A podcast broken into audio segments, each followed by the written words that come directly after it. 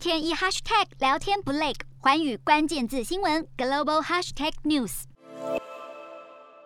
国内新增十六例本土感染，四十四例境外移入，没有死亡个案。美国曲线回升，新增二十七万四千多例。当地媒体报道 ，Omicron 流行以来，虽然轻症较多，但对于慢性患者而言，有重症的高风险，更是一种致命的病毒。而美国有超过一半的人至少患有一种慢性病。英国数据尚未更新，停留在三十一号的六万两千多例。由于担忧强制接种疫苗会加剧长期的人力短缺问题，政府在三十一号表示，计划取消医护人员的疫苗强制令。法国曲线大幅下降，回落到八万两千多例。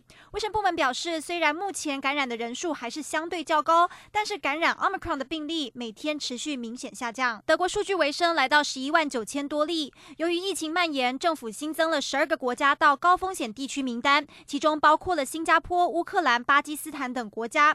来自这些地区的旅客都需要出示疫苗接种或是阴性筛检证明才能入境德国。日本新增六六万多例，虽然曲线下探，但是东京确诊数却创新高，来到一万一千七百五十一例。专用病床使用率更是攀升到百分之四十九点二，逼近紧急状态的百分之五十门槛。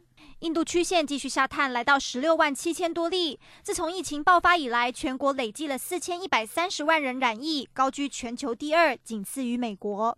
南韩首度突破一万八千人确诊大关，创下历史新高纪录。韩媒报道，疫情持续延烧，加上春节期间人与人接触增加，估计很快将会突破单日两万人的染疫大关。印尼疫情持续延烧，通报一万多例，连续三天破万。当局表示，巴厘岛旅游业持续受到疫情重创，二月四号起将开放国际航班降落巴厘岛，带动经济复苏。中国新增六十六例，二十七例是本土案例。冬奥即将登场，不过外媒报道，过去四天内，中国在奥运相关人员中检测出至少一百一十九例确诊，当局已经全面戒备，防堵疫情扩散。